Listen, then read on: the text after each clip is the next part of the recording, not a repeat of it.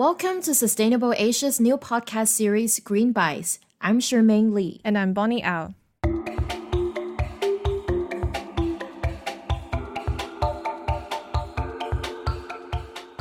Green Bites is a new weekly show that delivers our handpicked green stories in Asia that we think you should know about.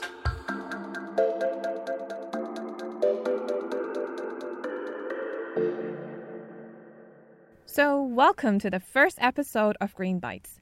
Today, we're going to talk about some of the green initiatives in Asia, as well as China's pioneering rainwater trade and the world's first lab grown chicken dish for sale. We know that 2020 was unusual for everyone.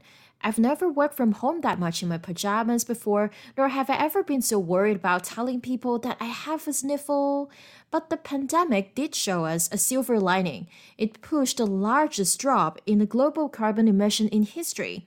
An NGO called Global Carbon Project revealed in mid December that COVID 19 has actually cut down carbon emissions in 2020 by 7%. And the other pandemic silver lining is that more and more countries are declaring climate emergencies, which means they would prioritize climate policies. Some countries in Asia have announced significant climate goals in December last year. Yeah, that's right, Bonnie. The big news was that China has finally committed to staying carbon neutral by 2060, and within 10 years, they pledged to cut down carbon emission by 65%. It's pretty ambitious as the country is still burning a lot of coal to create energy. China's neighbors like India and South Korea have also made similar announcements. Have you heard that India is on its way to build the world's largest hybrid renewable energy plant? Yeah, I heard that. Prime Minister Narendra Modi said it's going to be as big as Singapore. This plant comes with an even larger potential. It is expected to produce 30 gigawatt of renewable energy, which means they can power the lights of the whole country with that. Well, that would be a day I want to see. Modi also said that he wants to reduce its carbon dioxide emissions by up to 50 million tons per year. That's a quarter of what the Amazon rainforest is absorbing annually. That'd be seriously helpful considering wildfires have constantly destroyed more and more parts of the Amazon rainforest. So there's also another country that is very eager in cutting carbon emissions, and that's South Korea. President Moon Jae-in said earlier that they want over 1 million electric vehicles and 200,000 hydrogen cars on the road in 4 years. So let's hope these countries will walk the talk.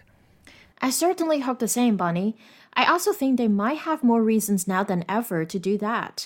The Red Cross said in December that the Asia Pacific region faced a record number of climate related disasters 24 last year alone. Unbelievable, right? These calamities have badly affected millions of people who are already hit hard by the pandemic and a global economic downturn. It must be very tough for them. Do you remember the typhoons, floods, and landslides in the Philippines and Vietnam in 2020? They've affected at least 30 million people. That's a lot higher than the number of total COVID casualties around the world. A recent report by the McKinsey Global Institute estimated that the risk for future extreme floods in Vietnam could jump tenfold by 2050. Wow, that's really scary. Its neighboring country, Indonesia, is also seeing serious impacts of climate change. Have you heard that they're building a new city to replace the capital, Jakarta? Yes, I have. But they don't really have a choice, do they? Because Jakarta currently is sinking at a shocking rate of 15 centimeters a year. That means by 2050, which is in less than 30 years, the city will be completely underwater.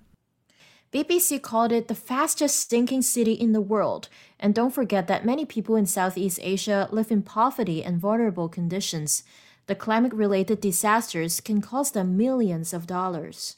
Actually, not only millions of dollars. Reuters reported that the cyclone Amphan, which battered India and Bangladesh last year in May, created damages of over 13 billion US dollars.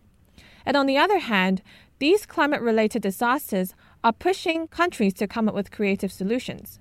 China, for example, started trading rainwater for the first time to solve its water crisis. About 80% of the water sources in the whole country are located in the south, while northern provinces like Beijing and Tianjin are suffering from water scarcity.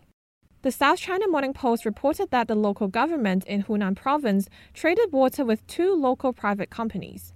These two companies provided 20,000 cubic meters of rainwater to the government to water plants and clean the streets. One cubic meter of water equals 1,000 liters or 28 showers. It means these two companies would have collected enough water for over 550,000 people to have a shower. That's a pretty impressive amount. Do you know how they collected the rainwater? So, property management firms will install equipment in residential buildings so they can collect the rainwater. And then they can sell that rainwater to engineering companies who will disinfect and manage it. The government can then purchase that water at a market price.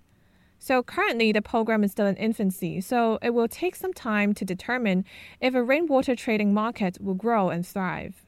Hmm, indeed, I guess we'll have to see.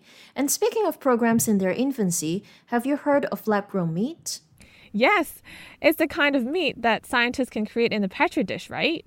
Lab grown meat is actually designed as an alternative to traditional meat, and this saves us from having to slaughter animals. But don't forget that lab grown meat is made of extract of animal cells, so they're not exactly vegetarian. I know you're not a vegan, Shermaine, but are you thinking about trying it out? Hmm, I gotta say, I'm very curious about the taste and texture. As a foodie, how can I not be? One of the countries I love traveling to for eating is Singapore, so I'm not surprised to know that it has recently become the first country in the world to greenlight a cultivated meat product. In December last year, a restaurant started serving dishes made of lab grown chicken. Lab grown chicken? Hmm. I'm a little bit skeptical about how it's going to taste, to be honest. I heard that the product is made of 70% cultured chicken and 30% plant protein. It sounds good in theory, I think, but who knows how it's going to taste in reality, right? It is true, but I am still very intrigued. These dishes are made by a US startup named Eat Just. They created dishes that are inspired by cuisines in China, US, and Brazil, including my favorites crispy chicken in waffle and sesame chicken in a bun with vegetables. I have to say, they sound very yummy. Hmm, doesn't sound too bad actually. The product is so new that there are so few reviews that we can find online, so I wonder if any of our listeners have tried it in Singapore. Let us know in the comment sections on our social media platforms. We'd love to hear. As we start a new page in 2021, I usually write down a list of New Year resolutions. So why don't you tell us three Green New Year resolutions for you this year? Like, it can range from educating yourself a little bit more on climate change, or buying secondhand clothes, or even eating less beef. For me, I promise myself to stop purchasing fast fashion and clean beaches as much as I can. How about you, Bonnie? Mm, frankly, I think I have been pretty disciplined in avoiding the consumption of prepackaged products. I haven't really bought any bottled drinks or takeaways because I always bring my own bottle and food to work. But as we're all working from home now, I actually find myself snacking on junk food more often. So I think for 2021, my goal will be to cut down on snacking so I won't be disposing so much packaging. And I guess another goal of mine would be to take shorter showers. I have to say, it's really hard to get out of hot showers, especially during these winter days. Hong Kong does get quite chilly sometimes. So that will be my challenge before the weather gets warm again. Hey, listeners, how about you? Leave your comments on our social media channels at Sustainable Asia. We will read out some of yours and stay tuned for next week. Don't forget to subscribe to our podcast channels for more content and share our podcast with your friends and family. To find out more about us, visit our website at sustainableasia.co and follow us on Twitter and Facebook at Sustainable Asia or Sustainable Asia Co.